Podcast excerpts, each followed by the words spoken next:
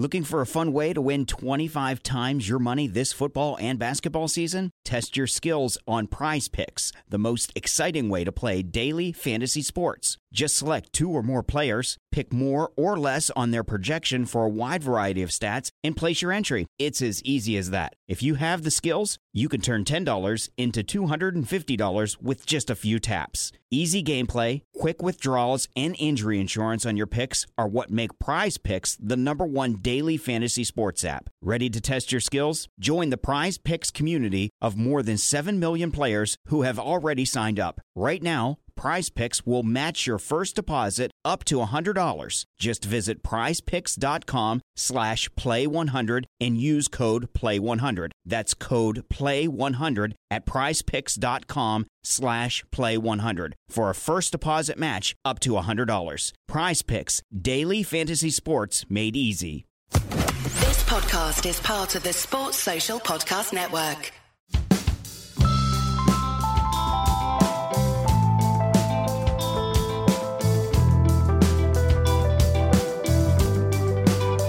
Welcome to Red Inker, which is part of the 99.94 network. I'm Jarrod Kimber. This podcast has adverts, but if you prefer your podcast without, in the show notes you'll see the link to my Patreon page and you can listen to our chats uninterrupted. Patreon also comes with many other benefits as well, including a Discord channel and private chats with me. But now, the show. This episode of Red Inker, we do something we have never done before. We talk to a player we have already done an entire episode on. Liam Plunkett. I work Major League Cricket and I'm the National Development Coach. We talk about his incredibly long career, the US, Major League Cricket, cross seam balls, England's success, Test cricket, winning World Cups, and how he now sometimes throws balls to four year olds. So, my first question to you would be uh, obviously, World Cup winner, England player, known all around the world. But if I'd have said to you 10 years ago, what do you know about US cricket? I'm assuming you wouldn't have known much. No, you're right. I spoke to you off camera. I apologize. I'm a bit, uh, I think I've caught some bug or something. So I've got a northern accent, so it's it's hard to understand. So I've got an excuse this time.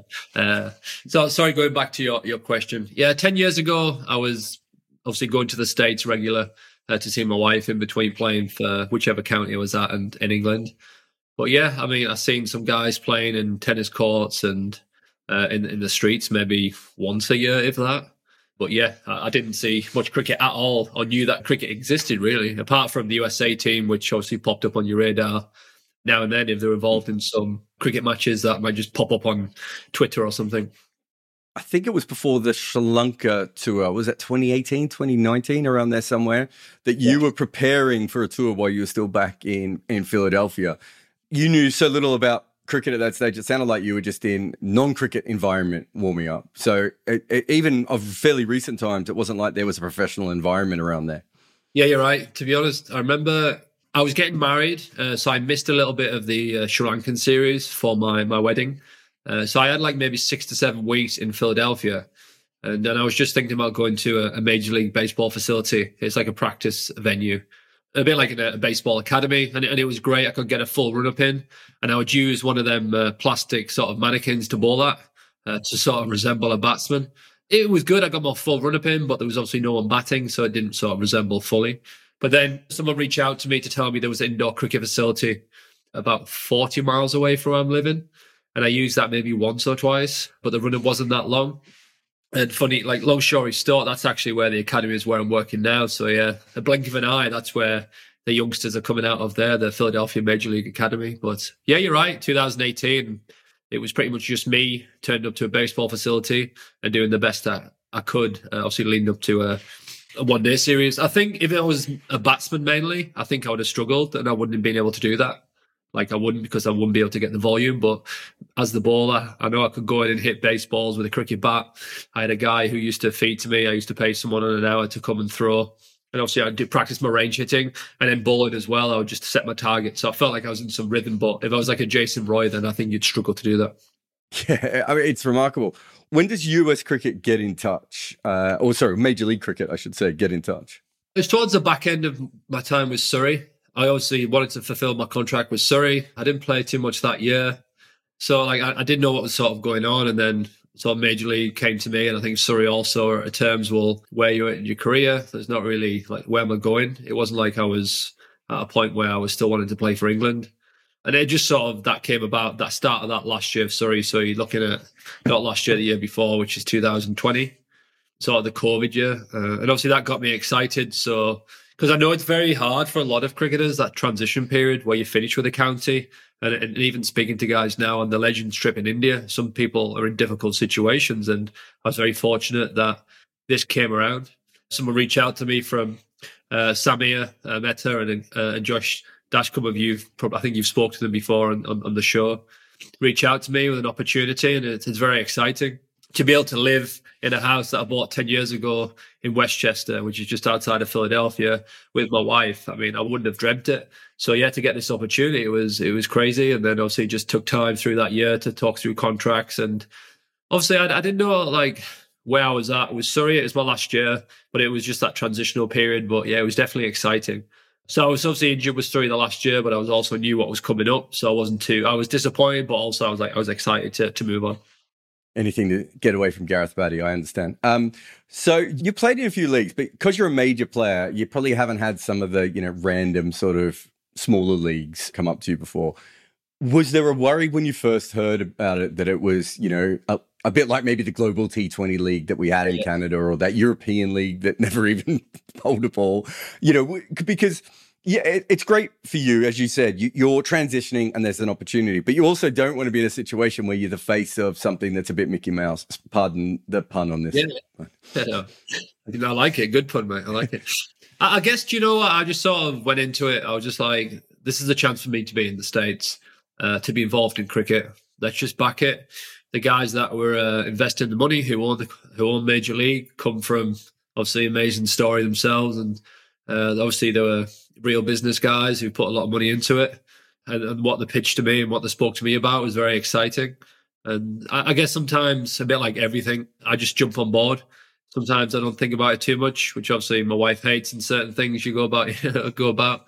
But uh, yeah, I was just very excited, and when obviously the contracts came through and I read them, and I was excited about going to America to live with my wife and to be involved in cricket. It was just I, I didn't think of it honestly. That's probably the first time I spoke about like the first time you've just mentioned it right now is probably the first time I've even thought about it being like that. Mm. Oh, well, that's awesome. Where do you think it can go? Uh, you know, that we had their minor league recently, getting to the point where the draft is coming soon. I know that part of your job is also scouting, and you'll probably eventually be linked to a team, and you're looking for coaching jobs and everything. But you now have a good idea of where minor league cricket is, and you've probably seen a bit of the USA cricket. What sort of a level do you think this league is going to be? We, we know there's going to be quite a few overseas players, but there's also going to be a lot of locals. Yeah. Yeah, I guess obviously the overseas make obviously competition huge. If you've got the biggest names in, in, the world playing so that's going to take care of itself. If you've got four or five players playing against each other it's going to be high quality competition. The guys that come across we, we talk about local guys. There's guys that were born in america but a lot of the majority of the guys have played a lot of first class cricket. And uh, they've moved to the states for a situation where they might not be getting a chance. They might have went through a dip in form and have seen an opportunity to go across to the states and be involved in something brand new and, and that's I guess myself as my job title along with Rusty Theron. Similarly, he's mainly doing the West Coast, I'm doing the East Coast. And the part of our job is to navigate why people are here and what makes them tick. Some of them might not make it. They get a three year contract. And just because they've signed that, it doesn't mean they're going to be here for the long haul. Cricket is a business at the end of the day, and you want the best product and the best thing out there playing. Uh, so let's see see how that go. I think the product be amazing because you've got the overseas players. The guys that are with us now have potential. They just need that professional environment, and that's another part of my role is how can we make these guys feel like they're playing in professional cricket setup? And that's a difficult thing to navigate because of the facilities in the states. I know we're building them. Obviously, the facility in Dallas, you've got Morrisville, which is an amazing little uh, ground there, and it, this thing the stadium's getting popped up. But also, like, what can we do right now because that's not here? There's no high performance centers. There's indoor facilities getting popped up. There's one in uh, Columbia, Maryland, which is just open, which is beautiful. That's obviously full run up lanes and the feeding machines and stuff. So that's something we can use in the East Coast. But I think the product will be great. It's not going to be IPL next year, but hopefully in three or four years, it's something like that. You'll see something exciting next year, but it is going to drip feed in year by year. It's going to get bigger and better. So hopefully people back us and they can see where we're going. NFL Sunday Ticket is now on YouTube and YouTube TV, which means that you can stay close to your team even if you don't live in their town. Like maybe you're a Raven who married a Seahawk who got a job in the land of the Falcons. With NFL Sunday Ticket, you can watch your team's out of market Sunday afternoon games no matter where you live because you shouldn't have to change teams even if you change towns. NFL Sunday Ticket, now on YouTube and YouTube TV. Go to youtube.com slash presale to get $50 off. Terms and embargoes apply. Offer ends 919. No refund. Subscription auto renews. Let's go to your career because I was looking this up, and you're the first person I've ever had on this podcast who has also been a subject of a podcast. You know, I got Rory Dollard, professional northerner, to come on uh, because obviously he's on your side. And your career I followed really closely. But being able to talk to you about it, I think it's really interesting. You played at the 2007 World Cup and the 2019 World Cup. And as far as international cricket goes, as far as white ball cricket goes, they are completely different. 2007, everything you were thinking about one day cricket by 2019, how much of that has changed?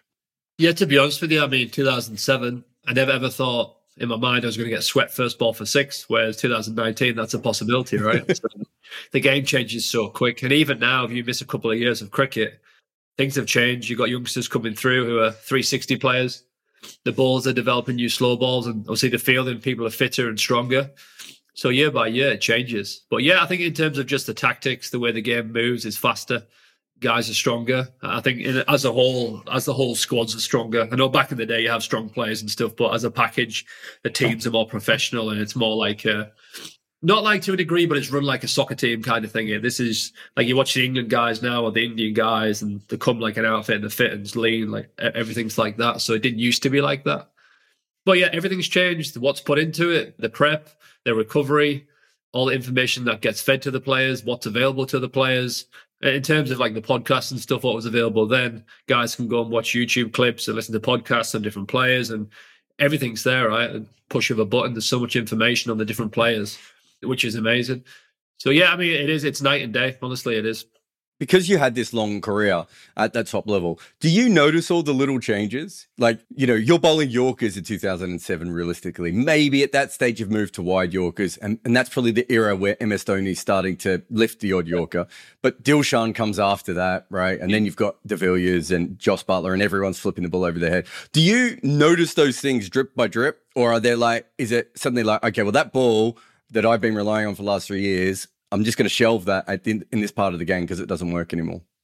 I feel like it goes in cycles. Honestly, I think it, it does. I mean, you get to a point where everyone was one Yorkers, and now everyone can, majority of good players can get down and flick it over the keeper's head. So then it's like, well, you go back to kind of length, and people are not used to hitting length at the death, and it, it's it's kind of different. A bit like, obviously, I'm not a good batter or nothing, but like I know back in the day, I used to get a lot of Yorkers and stuff and miss, and you can cow it.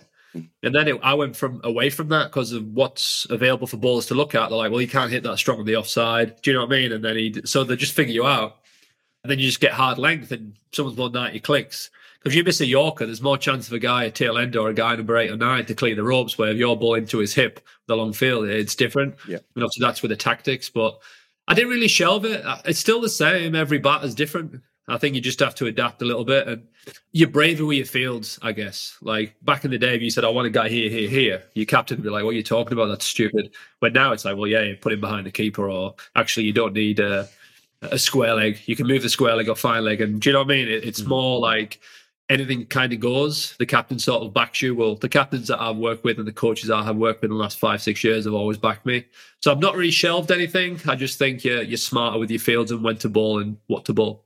What about the cross seam delivery? So, I mean, that's a delivery that's kind of always existed in cricket, right? It's it's not as if it, it's a bit like the slow ball. We talk about the slow balls in one day cricket, but people 150 years ago had slower balls and faster balls, right? So that hasn't changed. But the cross seam delivery, which ends up being almost the ball that you're defined by by t- 2019, how much are you bowling that in 2007? And how much you bowling that in 2019? Because by the end, it looked like you were essentially slamming the ball into the pitch, having yeah. your three or your four catches on the leg side, and saying, "Look, eventually you're going to miss hit one of these."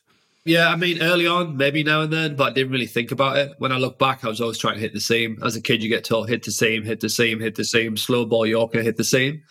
And I think it's when I came, I went through a dip in form, and I still had some good good years and stuff. But it's when I got sort of left Durham and joined Yorkshire. Uh, I went away and I spent six months in America and I got as fit as I've ever been. And when I came back, I think Dizzy was just like, listen, we back here to bowl fast. And instead of sometimes running up early in a red ball spell and ball seam up, I sometimes float it. So I just go cross seam around the wicket and it came out quick and I backed myself. And I started bowling rockets that year. And I sort of came from there. From bowling around the wicket quick, I noticed obviously hitting the seam or from a crossing delivery or hitting the shiny side, you get the different reactions. And I was just like, it started to work for me. I didn't think about too much swing or trying to hit the seam. I just thought this is the length I'm going to bowl. I'm going to bowl it hard. Morgs must have like needed that in his team at that point. He's like Liam's bowling quick in the middle. We can use him to bowl fast and rough batters up or just have a little bit different. And that's what I went with. It just after the first few overs, the guys like Woaksy and, and Woody or Dave Willey were swinging that just goes away. There's not really too much seam movement when you're playing on good pitches. If you hit a cross seam or shiny side, there's a tiny bit of uh, variation with the hard length. And, and in the middle, it's quite hard if you've got your field set in the right positions. If someone hits you back over your head, mid on, mid off up, then fair play off a good ball. I generally know if I bowl a bad ball full, I'm going to get over the top. If I ball it wide, I'm going to get uh, through the covers. So it's generally if I've had a bad day, it's someone's batted out of the skin or ball crap. So it was trying not to complicate it too much. But then I would try and still have my my variations with my cross seam. I'd have the cross seam where I'd hold it and tip of my fingers. Then that'd be my first ball, second ball, third ball. There's three different variations. So it might come out two miles an hour slower, one miles an hour slower. Because with a good batsman, I didn't have my arm speed for my slow ball, like a back of the hand or knuckle. I didn't really, I couldn't exaggerate too well, like a Bravo or, or these guys where it's quick hand speed and the ball comes out slow. Mine was like the tiny little bit of uh, little bit of change. Can I get someone committed to a drive when it's not quite there, or someone to go into pull and it skids on quicker than it actually looks like? So that's what I was looking to do. I was trying to bowl maybe sometimes six balls, maybe four balls cross seam, and you bowl a quick bouncer, and one maybe seam up, and, and all from a similar area. And I said tiny little mistakes. That's all I was looking for. There's so much to unpack from that. So the first thing is, are you one of those tall bowlers who because when you bowl full, it, it floats a little bit more. Is that something that is sort of natural with the way you bowl?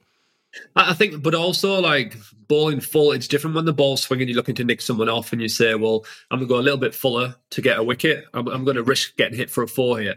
I think after the first change a little bit, if you're full, good batsman's going to hit you in international cricket.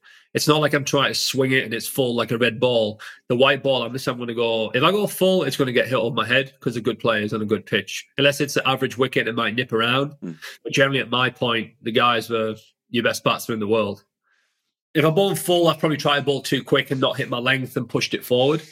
So it was always just be back of a length. So I was very, very fortunate in that period. Well, all my all my career, I would run up in my prime a ball at 90 miles an hour, and I do the same thing in a natural variation and come out at 82.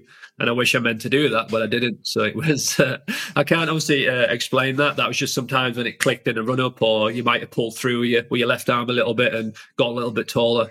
Sometimes a natural variation, which is why I picked some wickets up in the middle. The other thing that's interesting, when do you, or uh, I'm assuming you realize at a certain point, people start copying that method? You know, the yeah. West Indies went into the 2019 World Cup doing that. Uh, Lockie Ferguson is probably another guy that we saw doing that. I think Nortje, when he first came into white ball cricket, before he, you know, changed to pitching it up and using the wobble seam and everything else. Like, even Pat Cummins was trying it for a little while with Australia. For someone who's had this long career, is it interesting to start a trend that you just didn't like I'm, I'm not saying it happened by accident because clearly yeah. you thought your way through it and Dizzy was involved in it and and you got success from it. But at a certain point, it must be interesting to look around and go, wait a minute, I've started something here.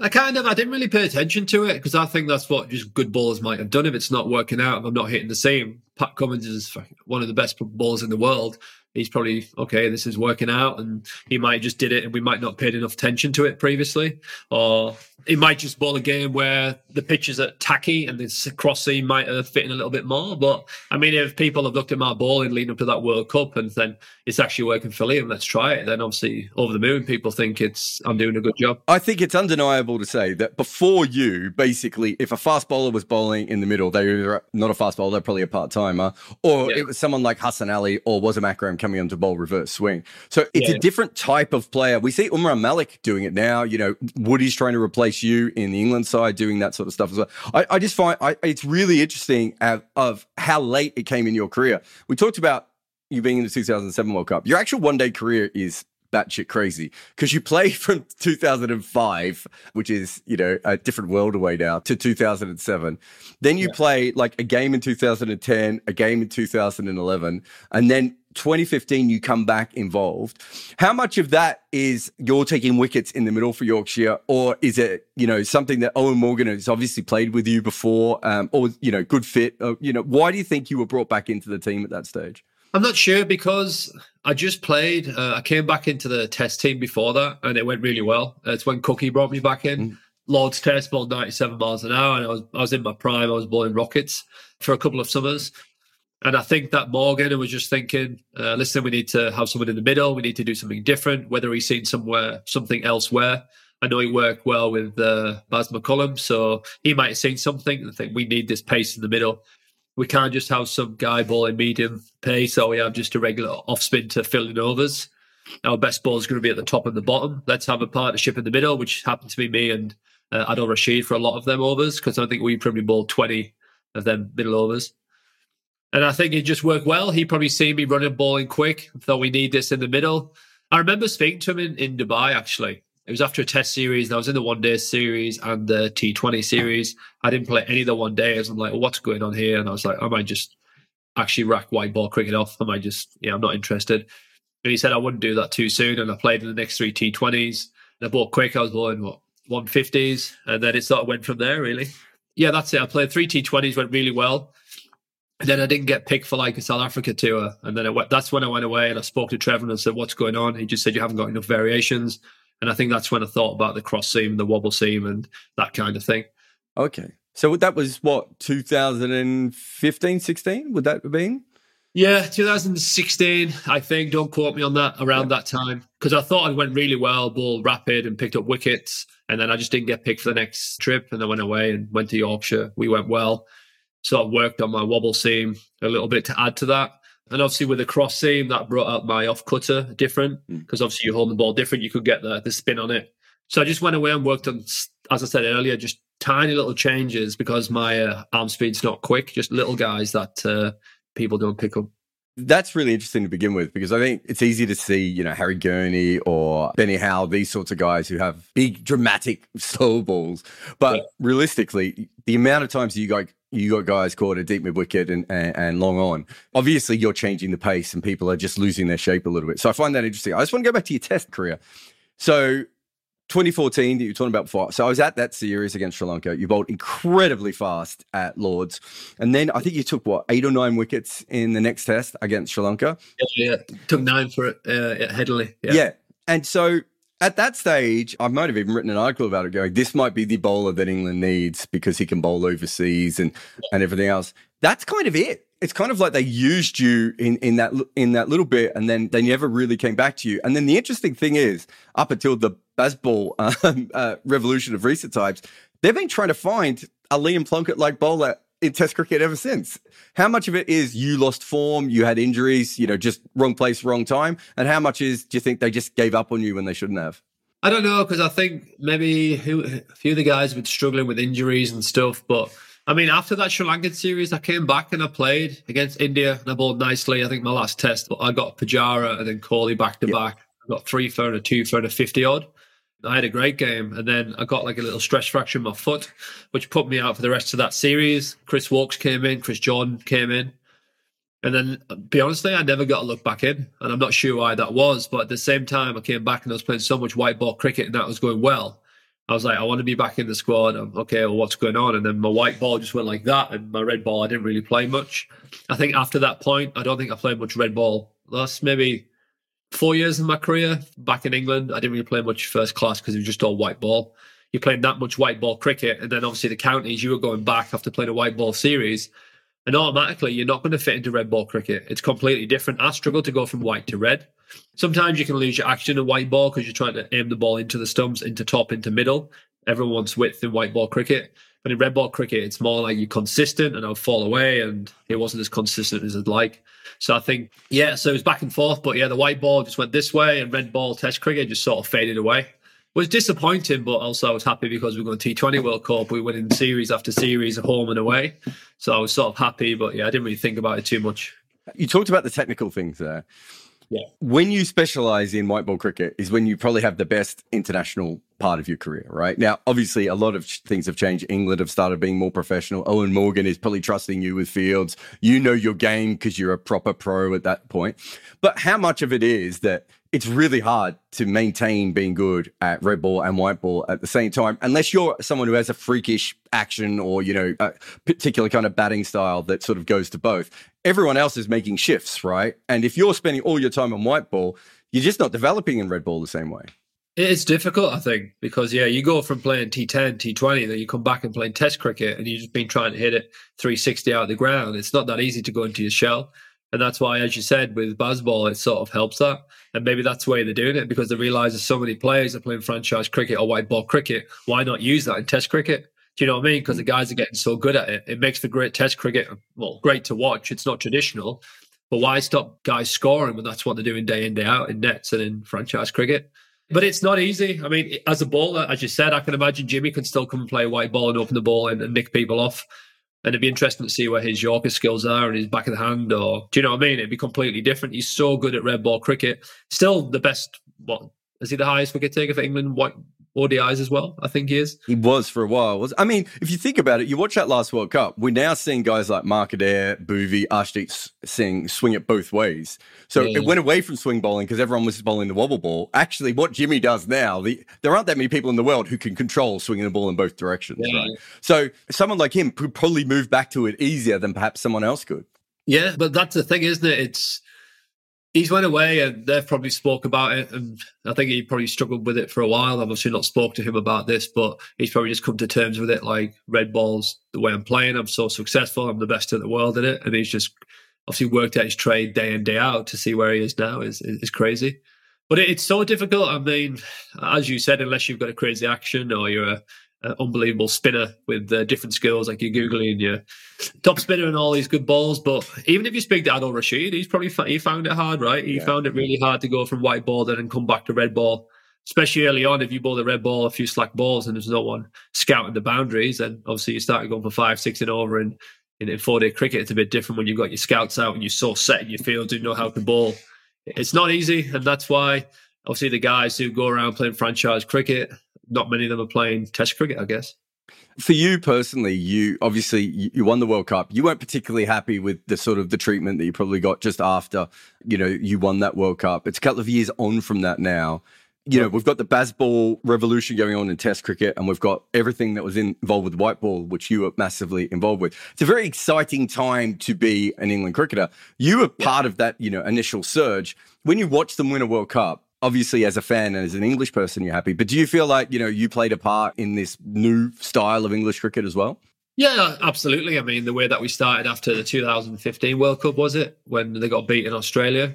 And then uh, they went, obviously changed it and it was all positive and the guys got back to each other and it was exciting to watch and the public were expecting England to win at that point when we got into that groove and when we were beating people home and away.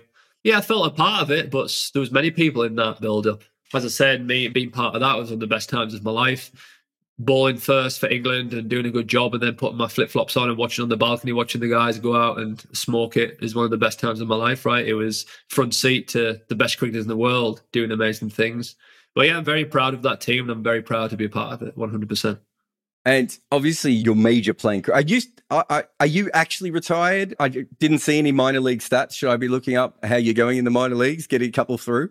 You can look, but I mean, it's uh, go for it. I'll send you the picture of our run up as well. Then you can judge me from my uh, BMX track on the run up on the way to the AstroTurf. So you might change your might change, change your opinion, but that's a part and parcel of it. I think that the cricket in in the states, it, it, it's fun. I mean, it's you got you got to leave your ego at the door, right? It's it's something that's getting built.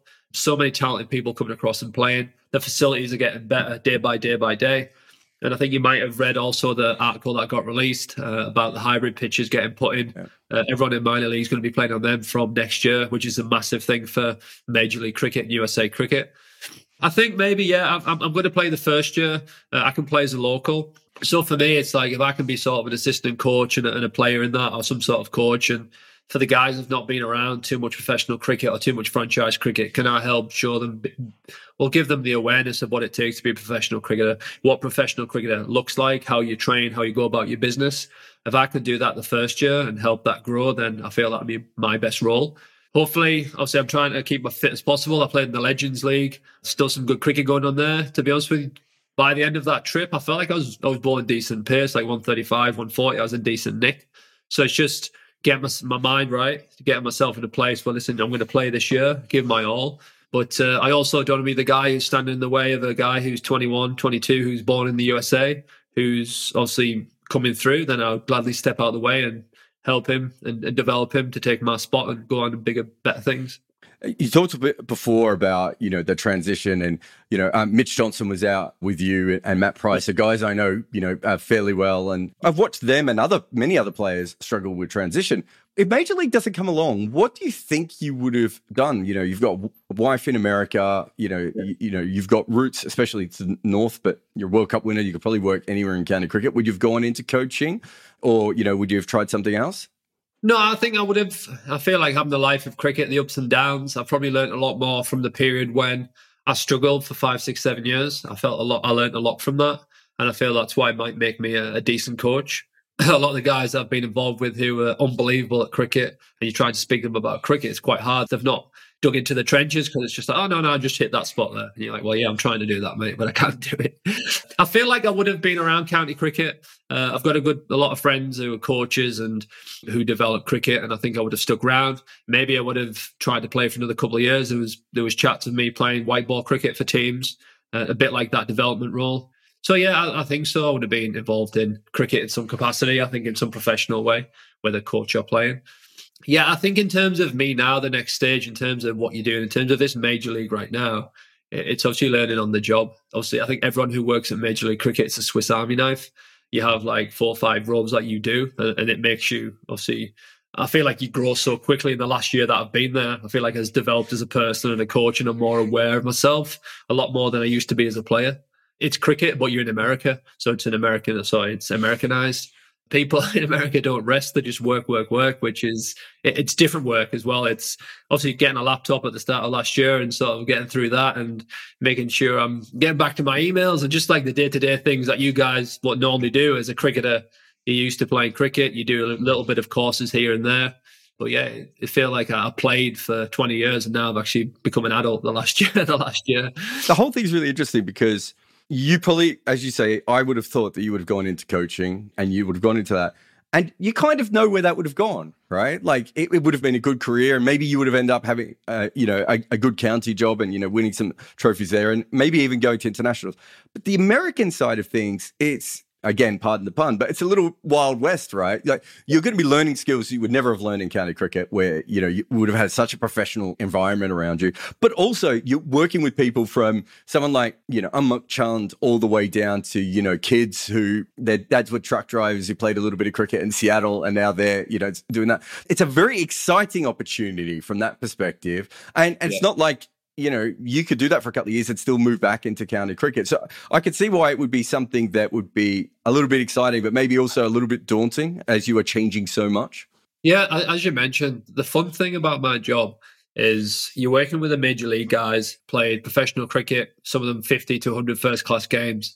Uh, you're working with these guys. You could put uh, three teams together who compete uh, in county cricket. There's a lot of good talent there, right?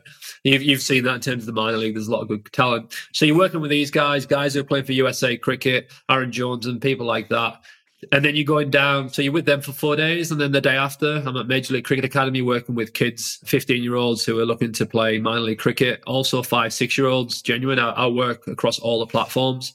And honestly, some of the stuff I learned with the youngsters, I can use with the older guys because you're going back to basics. And that's a part of it. I, I actually don't mind getting on my hands and knees and throwing tennis balls to kids. Right now, I feel like I'm just trying to help the sport grow. And if I can use my name in the academies with the kids and stuff because the parents love me as a, or like me or see me on TV, then that's going to make that credi- uh, academy more more credibility, going to bring more kids in. But yeah, it's it's amazing. You learn to interact with people from all different ages and different cultures, different backgrounds. And as you said, it's it feels like the last year has been a massive sort of a big growth spurt for me in terms of my learning. So it's crazy to think you're working with people from all lights of the world. A guy who's Under Armour tennis ball for the first time, then a guy who's played first class cricket, 50 to 100 games. So it's fun navigating USA cricket, I tell you that. Thank you very much for coming on the podcast. Thanks for having me.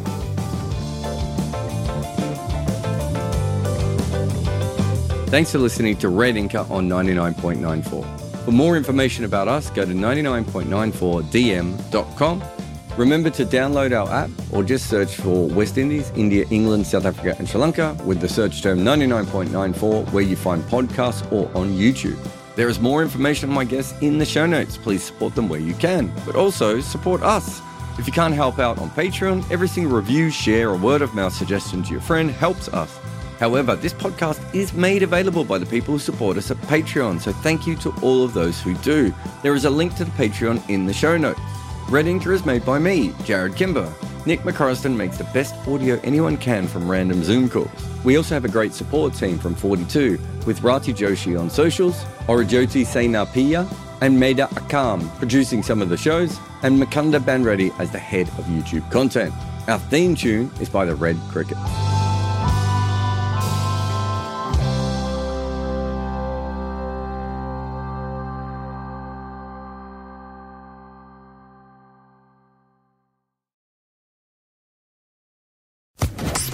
Social Podcast Network.